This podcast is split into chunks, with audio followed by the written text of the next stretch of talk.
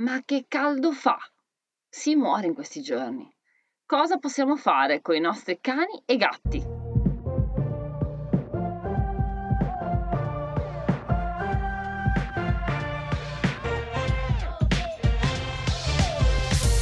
Cari proprietari, l'estate è arrivata in pieno con i suoi 35-40 gradi fissi, si muore. E così come stiamo male noi col caldo eccessivo, anche i nostri cani e i nostri gatti non se la passano benissimo. In questi giorni mi arrivano tantissime domande disperate. Il cane non mangia, il gatto sembra svenuto, non si muovono tutto il giorno. Come faccio a fargli fare la pipì al cane con queste temperature?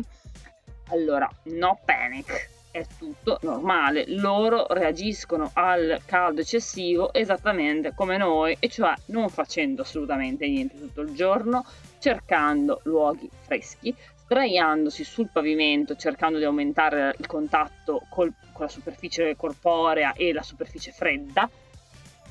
Questo fanno, non potete aspettarvi altro. Il comportamento di cane e gatto però è molto diverso. Il cane vegeta ma se il proprietario lo stimola a fare attività, lo segue. E questo è un grosso pericolo per lui perché, come abbiamo detto molte molte volte, rischia il colpo di calore nel momento che il proprietario lo forza a fare attività fisica nelle ore calde. Questo sia i cani brachicefali che i cani normali.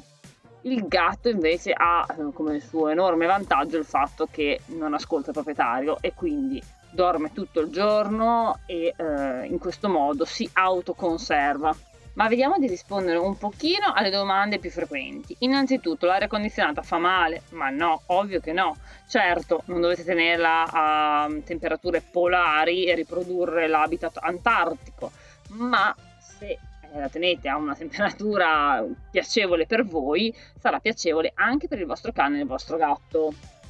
Per quanto riguarda invece il cibo, mangeranno pochissimo Alcuni smettono di mangiare, altri mangiano solamente di notte quando è fresco. È normale anche perché il loro fabbisogno cala tantissimo visto che non fanno niente tutto il giorno. Quindi anche in questo caso non preoccupatevi. L'importante è che bevano abbondantemente.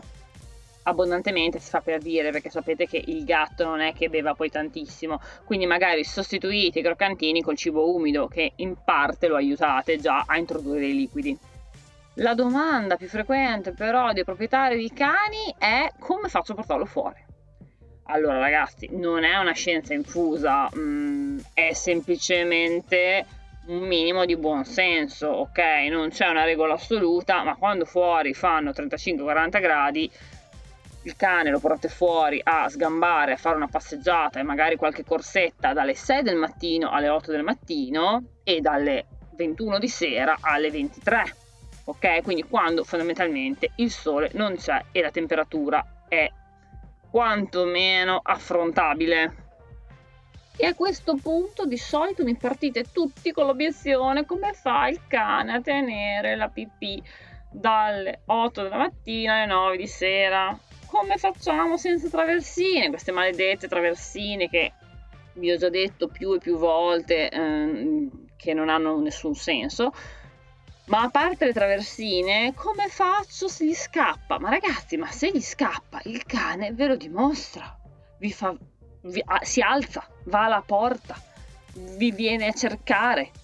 Il cane manifesta disagio e di solito un proprietario che capisce il proprio cane sa che gli sta comunicando con, telepaticamente, gli sta dicendo proprietario mi porti fuori che mi scappa la pipì cioè, io non, non so eh, voi che rapporto abbiate con i vostri cani, ma si capisce chiaramente quando gli scappa la pipì. Quindi, a quel punto, lo portate sotto o gli aprite la porta del giardino, a seconda della vostra abitazione, e può uscire due minuti, due a fare la pipì.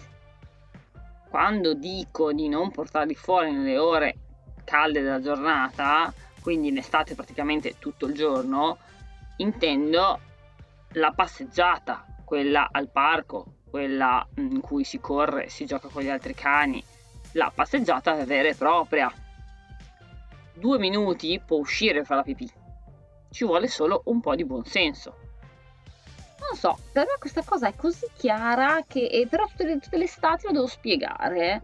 È È un po' come il telegiornale che si sente tutte le estati, e, mm, gli anziani stiano in casa, non vadano fuori, bevano molto. E tu dici ma è ovvio. E invece no poi vedi i vecchietti di 90 anni eh, andare al parco eh, a mezzogiorno con 40 gradi. Quindi effettivamente forse c'è bisogno di dirlo anche eh, per i cani. Tutte le estati ripetiamolo quindi.